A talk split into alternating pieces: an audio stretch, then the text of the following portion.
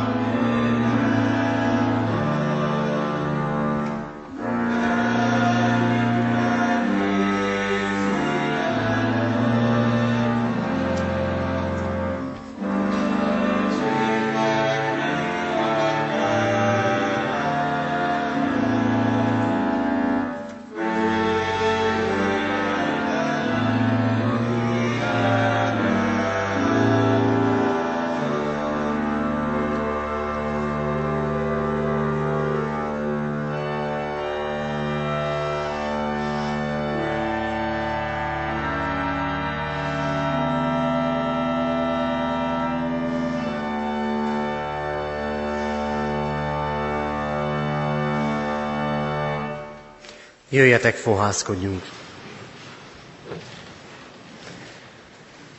Ami segítségünk, Isten tiszteletünk további megáldása és megszentelése az Úr nevében van, aki teremtett, fenntart és bölcsen igazgat mindeneket. Amen. Mindenható Úrunk Istenünk, köszönjük neked, hogy Gondod van ránk, emberekre. Jó ránézni ezekre a kisgyermekekre, akik részesültek a keresztség szentségében. És tudjuk és látjuk, hogy mennyi gondoskodásra, odafigyelésre van szükségük. Mennyire át kell élniük a szeretetet, a szülői közelséget.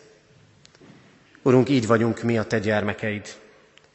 Szükségünk van gondoskodásra, figyelemre, szeretetre. Sok mindent el tudunk végezni, sok mindent meg tudunk tenni, és sok mindent elvégezhettünk a mögöttünk lévő héten is. De mi is rászorulunk, Urunk, a Te gondoskodásodra. Rászorulunk arra, Urunk, hogy kinyis számunkra a Te világodat.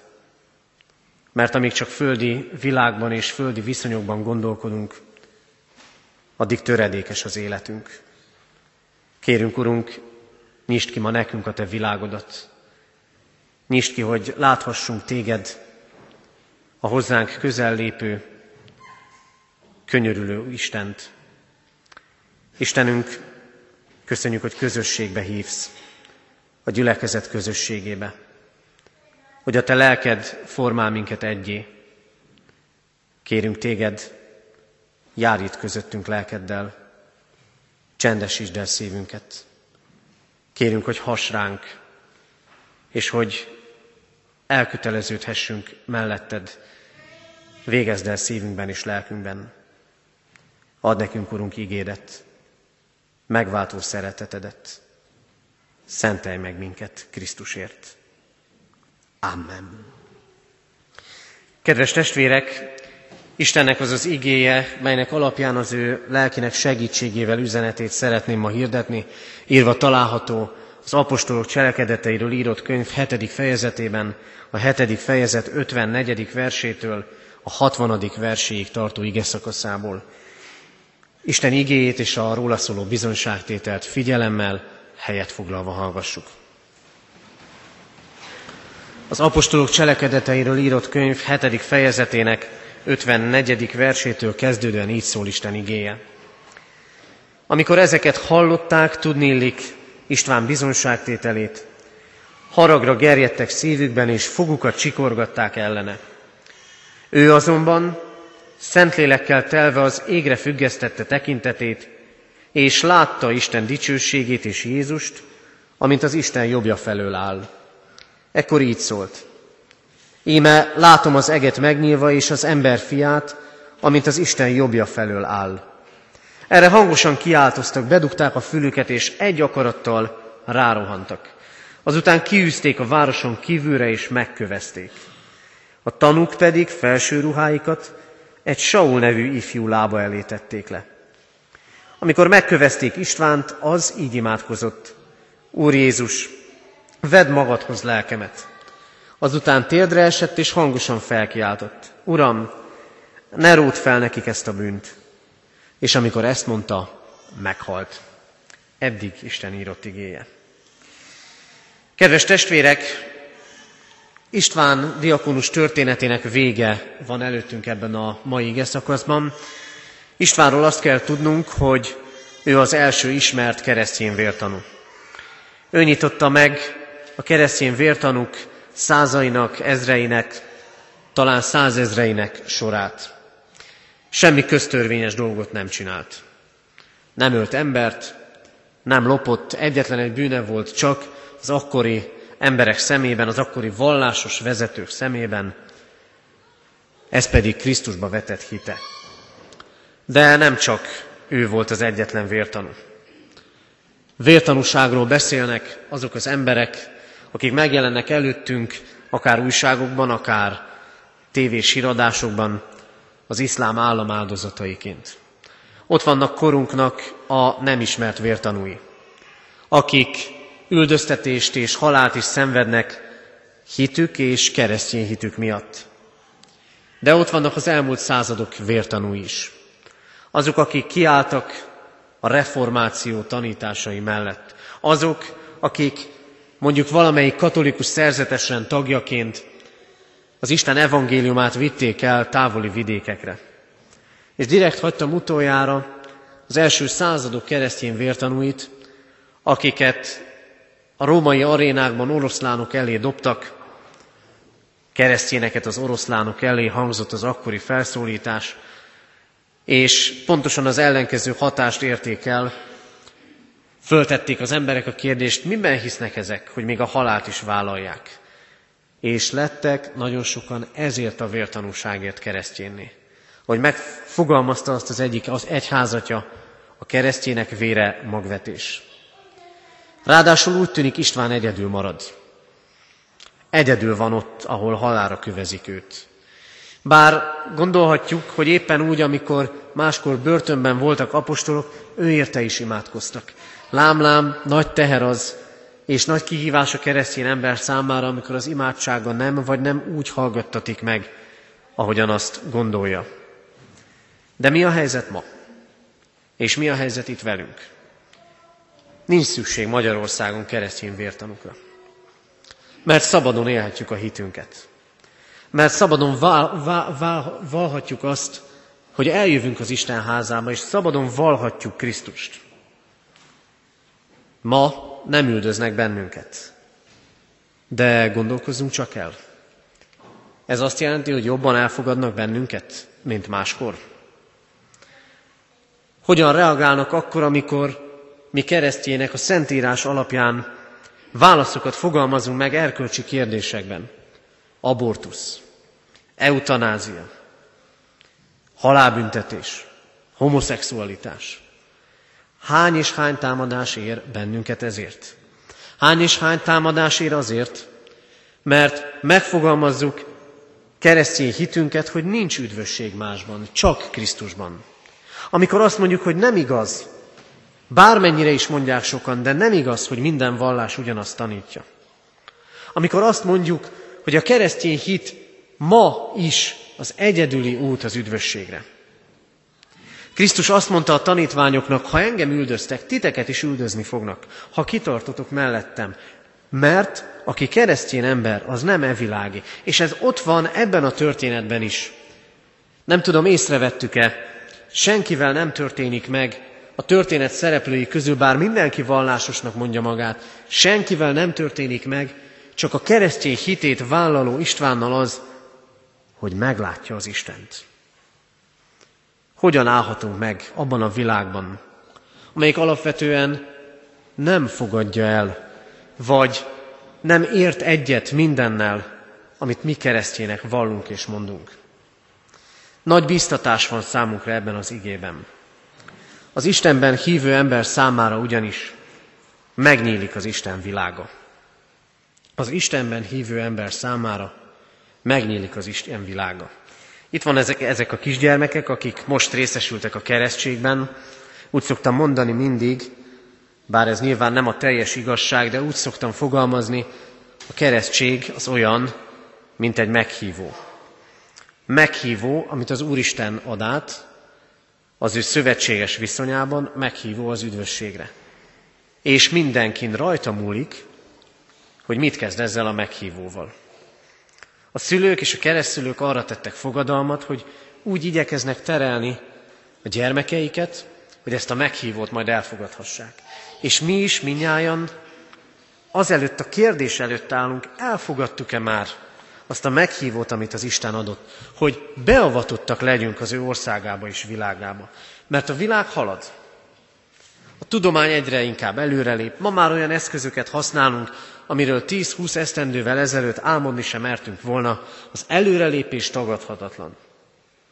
És mit olvasunk ebben a történetben? István vértanú számára ott, amikor szembe mennek vele, és nem fogadják el az ő tanításait és szavait, megnyílik az, és látja azt, amit eddig csak hitt. Az Isten világa, az Isten országa az ember előtt megnyílhat, de be is záródhat. Megnyílhat akkor, amikor úgy nyílok ki az Isten felé, hogy elfogadom az ő kinyújtott, nyitott kezeit, akár a keresztségben, akár egy-egy megértett isteni üzenetben. A keresztény ember legnagyobb lehetősége és legnagyobb áldása, és a keresztény hitre hívott ember legnagyobb lehetősége hogy megláthatja az Istent. Nem látjuk állandóan. Sőt, nem látjuk az Istent, mégis, aki találkozott már vele, aki átélte a Krisztussal való személyes találkozást, úgy beszél róla, olyan élménnyel, így vallom én is, és így vallhatjuk minnyájan, akik találkoztunk Krisztussal, olyan élmény volt az az első egyszeri találkozás, mintha kézzel fogva ott állt volna előttem Krisztus. De nem minden isteni találkozás ilyen. István a vértanú talán éppen úgy élte a hétköznapi, mindennapi életét, mint mi magunk. Hitt. Hitt abban, hogy van Isten, és hogy mellette van. Hitt Krisztusban. És aztán az Isten elhozta ezt az időt, amikor meglátta az Istent. Én azt hiszem, minnyáján láthattuk már valahogy az Istent. Megélhettünk sok mindent belőle. Amikor életünk egy mélypontján azt értük meg, hogy valaki megragadott és kikerültem onnan. Amikor az imádságaim meghallgatásra találtak. Amikor valami olyan, olyat éltem át, amire azt mondtam, ez valami rendkívüli volt, és nem lehetett véletlen. Mert az Isten úgy hozza el ezeket a találkozásokat, és akkor láttatja szinte kézzel foghatóan önmagát, amikor igazán szükségem van rá. Ebben a történetben kétféle embert látunk. Vannak azok, akik vallásos meggyőződéssel és gyűlölettel tekintenek egy emberre, és van István, aki felfelé emeli a tekintetét. Felfelé emelt tekintet. Az egyik oldalon, a másik oldalon pedig azt olvassuk, bezárták a fülüket.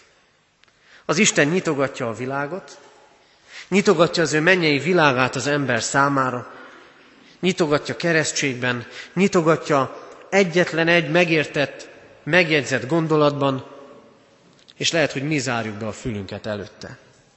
És régen máshol keressük. Hol van az Isten? Ezek az emberek, akik ott gyűlölettől vezérelve kivégzik Istvánt. Így olvassuk, bedugták a fülüket. Nem akarom hallani az Istent. Nem akarom hallani, ami róla szól. Sok ez nekem. Nem értek vele egyet. És látjuk, hogy hova vezet mindez. Arra biztat minket ez az ige. Nyissuk ki a fülünket, és nyissuk ki a szemünket. Tekintsünk felfelé, mert az Isten az ő világát nyitja meg előttünk, és a hitből lehet látás. Aztán másodszor azt üzeni, vállaljátok az Isten igazságát. Mindig örülök annak, amikor keresztelőre készülő családokat látok. Mert egyre inkább látjuk, hogy nem magától értetődő, hogy szülők elhozzák a gyermekeiket, hogy részesüljenek a keresztségben. Valami olyan van ebben, látásom szerint egyre inkább, hogy miközben talán már kevésbé van ott az embereken a társadalmi nyomás, valami többet akarnak a szülők adni, éppen a keresztény hit által a gyermekeiknek. Igen, az Isten igazságát lehet adni. Az Isten igazságát lehet minnyájunknak átélni. Isten igazságában ott vannak azok az igék, azok az üzenetek, amik szólnak róla, szólnak rólunk, Isten ember kapcsolatáról, amik szólnak parancsolatról, törvényről, végasztalásról, ez mind-mind benne van az Isten igazságában. Azt hiszem, minnyáján tudnánk mondani példákat olyan emberekre, akár a személyes ismeretségi körünkben is, akár a nagyvilágból, akik megszállottan igyekeztek és hittek abban, hogy amit tesznek, amit csinálnak, az jó, és annak hosszú távon eredménye lesz. Egy ideig lenézték őket, egy ideig legyintettek, ma meg talán rengeteg irigye van egy ilyen embernek. Ilyen volt István a vértanú. És ilyen lehet minden keresztény ember, mert lehet, hogy a világi ember egy kicsit csodabogárnak tart bennünket. Ki az, aki ma még hallgat az Istenre? Ki az, aki ma még elhozza a gyermekét, hogy részesüljön a keresztségben? És lehetne folytatni a kérdéseket. Halljuk nagyon sokszor, a kereszténység Európában visszaszorulóban van. Mert mi kevésbé vállaljuk, kevésbé éljük, és kevésbé értjük az Isten üzenetét. Az Isten igéje szól. István mit mondott ezeknek az embereknek? amint teljesen fölháborodtak. Azt mondta nekik, az Istennek van egy törvénye. Van egy rend, ez szerint kéne élni az életeteket. Ti meg nem úgy teszitek. Aztán azt mondták, azt mondta, Jézusban az Isten emberré lett. Ők ezt nem hitték. Ők nem hittek, és azt mondta István, ez a ti bűnötök. De hát ma a helyzet ugyanezt, testvérek. Mert miről szól a dolog? Mi hirdetjük az Isten igéjét. Mi hisszük az Isten igéjét. A Krisztus evangéliumát, és a világ legyint rá. Lehet belőle gúnytűzni.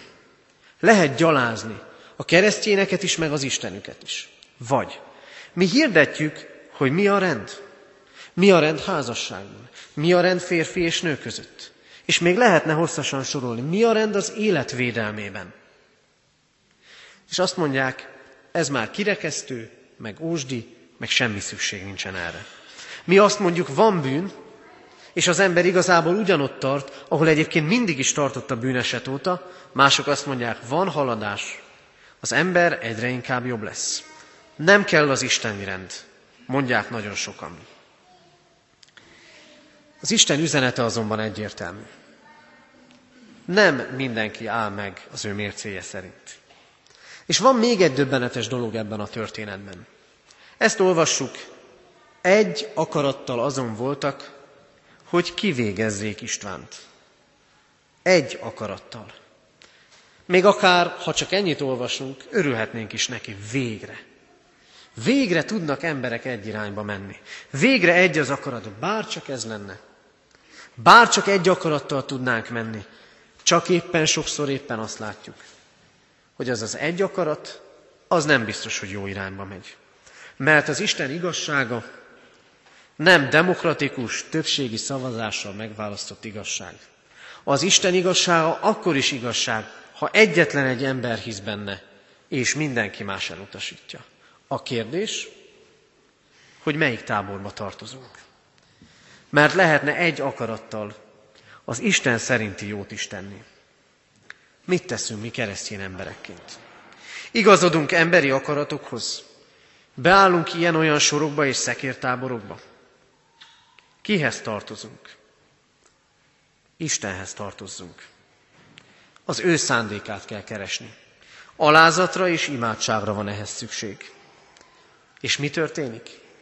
Azt látjuk ebben a történetben, hogy mikor István elmondja az Isten igazságát, kihirdeti az ott lévőknek, utána történik valami hihetetlen személyes élmény. Látja a megnyílt eget. Látja az Istent. Bizonyságtételre bíztat az ige. Arra, hogy ha vállalod, ha vállaljuk a Krisztusi utat, a Krisztusi mértéket, akkor meglátjuk az Istent. És végezetül még egy harmadik üzenet. Arra bíztat bennünket az ige, imádkozzunk önmagunkért és a másikért.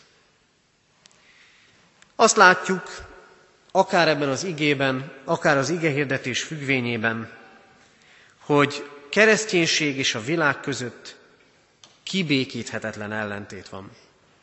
És lehet, hogy valaki azt mondja, elég már ebből. Tele van az emberi élet, tele van a társadalom, a nagy magyar valóság is, mindenféle szakadásokkal és szekértáborokkal. Hát a keresztényeknek nem inkább a megbékélést kellene munkálni. Megbékélés, igen. Jézus maga mondja, boldogok, akik békét teremtenek. De a mai béke sokszor csak fegyvernyugvás. Hamis út az, ha keresztényként úgy élek és gondolkodok, hogy a megbékéléshez azért teszek, akkor teszek és úgy teszek a legtöbbet, ha föladom azt, amit Krisztus tanított. Ez nem vezet megbékéléshez. Nem igaz, hogy egy keresztény embernek mindent el kell fogadni, de nem szabad a másik végletbe átesni sem, amibe átestek ezek a vallásos emberek. Ugyanis miközben magukat egyfajta elitnek tartották, kirekesztették azt, aki nem értett velük egyet. Mit kellene csinálni helyette? Imádkozni. Imádkozni a másikért is. István utolsó mondatai két rövid imádságot tartalmaznak. Az egyik így szól, Úr Jézus, vedd magadhoz a lelkemet. Az élet végén, életének végén Krisztusra bízza a lelkét. Mert tudja, hogy az Isten elfogadja. A keresztény ember békéje nem külső béke, hanem belső békesség.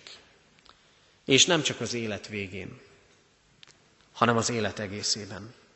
Kimondhatom imádságban, Uram, kezedre bízom lelkemet.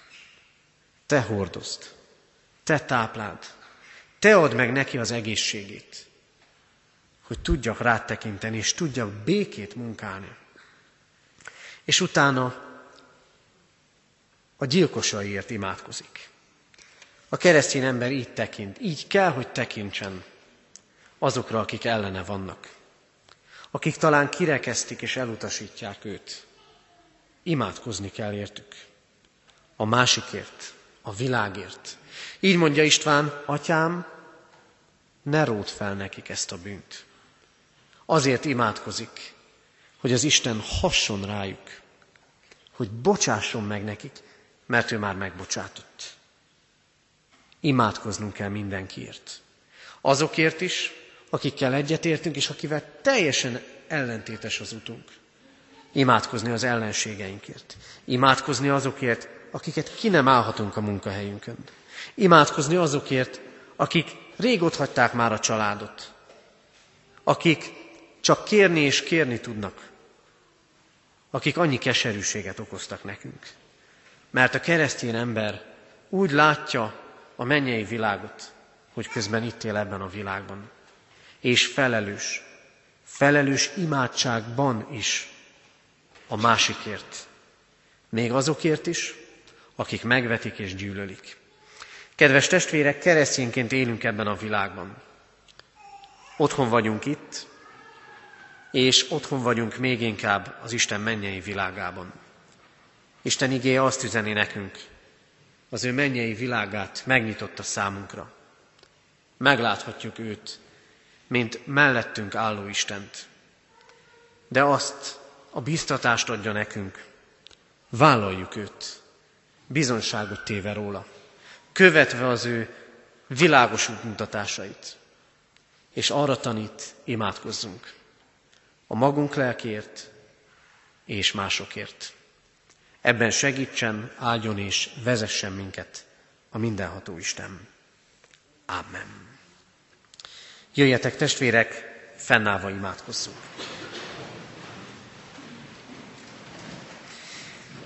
a Tórunk, Istenünk, köszönjük neked életünknek azokat a történéseit és szakaszait, amikor annyira egyszerű volt látni téged.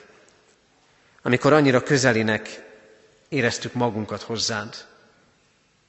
Köszönjük neked, Urunk, hogy ugyanakkor Te nem csak akkor voltál mellettünk, hanem ígéreted szerint minden időben. Volt úgy, Urunk, hogy mit akartuk el a szemünket, mit akartunk el, mit akartuk el fülünket, és mit csuktuk be a lelkünket előtted. Pedig te kopogtattál és kerestél, pedig te közel jönni akartál és láttatni önmagadat, terveidet és szabadításodat. Bocsáss meg ezt nekünk, Urunk, és köszönjük, hogy kinyitottad és kinyitott számunkra a Te világodat. Köszönjük igéd igazságát, annak az igének az igazságát, amely minket ítél, és ami a Te kegyelmedet hirdeti Krisztusban számunkra. Addurunk, hogy elfogadjuk ezt a kegyelmet, hogy igazán hirdetni tudjunk Téged, tanúságot tenni, gyülekezeti tagként kívülállók felé, szülőként gyermekek felé, a megkeresztelt gyermekek felé is. Imádkozunk, Urunk, azért, hogy hadd tudjunk imádkozni. Hogy lelkünket mindig tegyük le a Te kezedbe, és imádkozzunk mindenkiért, még az ellenségeinkért, az ellenfeleinkért, a minket nem szeretőkért és elutasítókért is. Hogy így építsünk igaz, szerinted való hidakat, és így építsünk megbékélést egymás iránt. Imádkozunk hozzád, Urunk, betegekért, gyászolókért, terheket hordozókért. Könyörgünk, Urunk, azokért, akik életüknek nehéz időszakát élik és járják próbák között. Erősítsd őket, és láttasd velük, hogy mellettük vagy. Imádkozunk gyülekezetünkért, annak szolgálatáért, presbiterekért, gyülekezeti munkásokért, lelkipásztorokért, hittanoktatókért, mindenkiért, aki a Te ügyedet képviseli és hirdeti itt ebben a városban. Imádkozunk azért, Urunk, hogy hadd legyen a mi bizonyságtételünk olyan, hogy annak nyomán egyre többen keressenek Téged. Istenünk, köszönjük, hogy rád bízhatjuk életünket, áld meg mai napunkat, előttünk lévő hetünket. Add, Urunk, hogy közeledni akarjunk hozzád. Amen. Ti azért így imádkozzatok, mi atyánk, aki a mennyekben vagy, szenteltessék meg a te neved.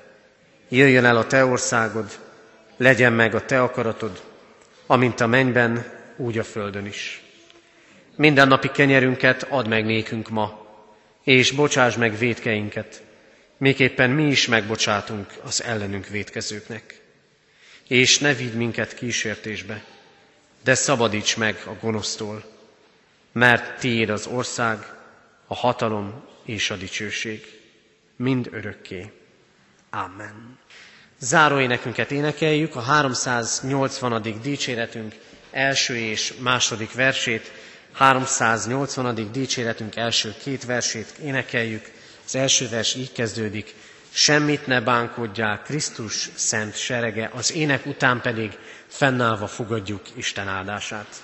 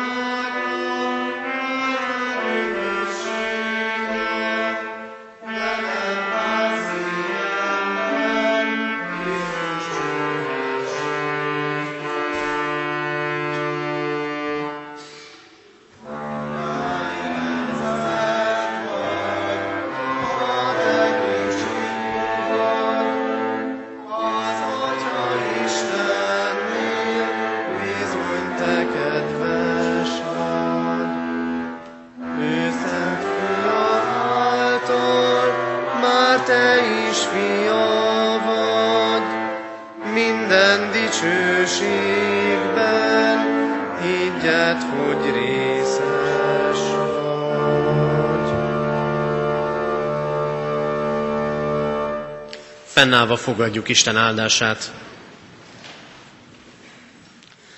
Semmi felől ne aggódjatok, hanem imádságban és könyörgésben mindenkor hálaadással tárjátok fel kéréseiteket az Istennek, és az Isten békessége, mely minden értelmet felülhalad, meg fogja őrizni szíveteket és gondolataitokat a Krisztus Jézusban.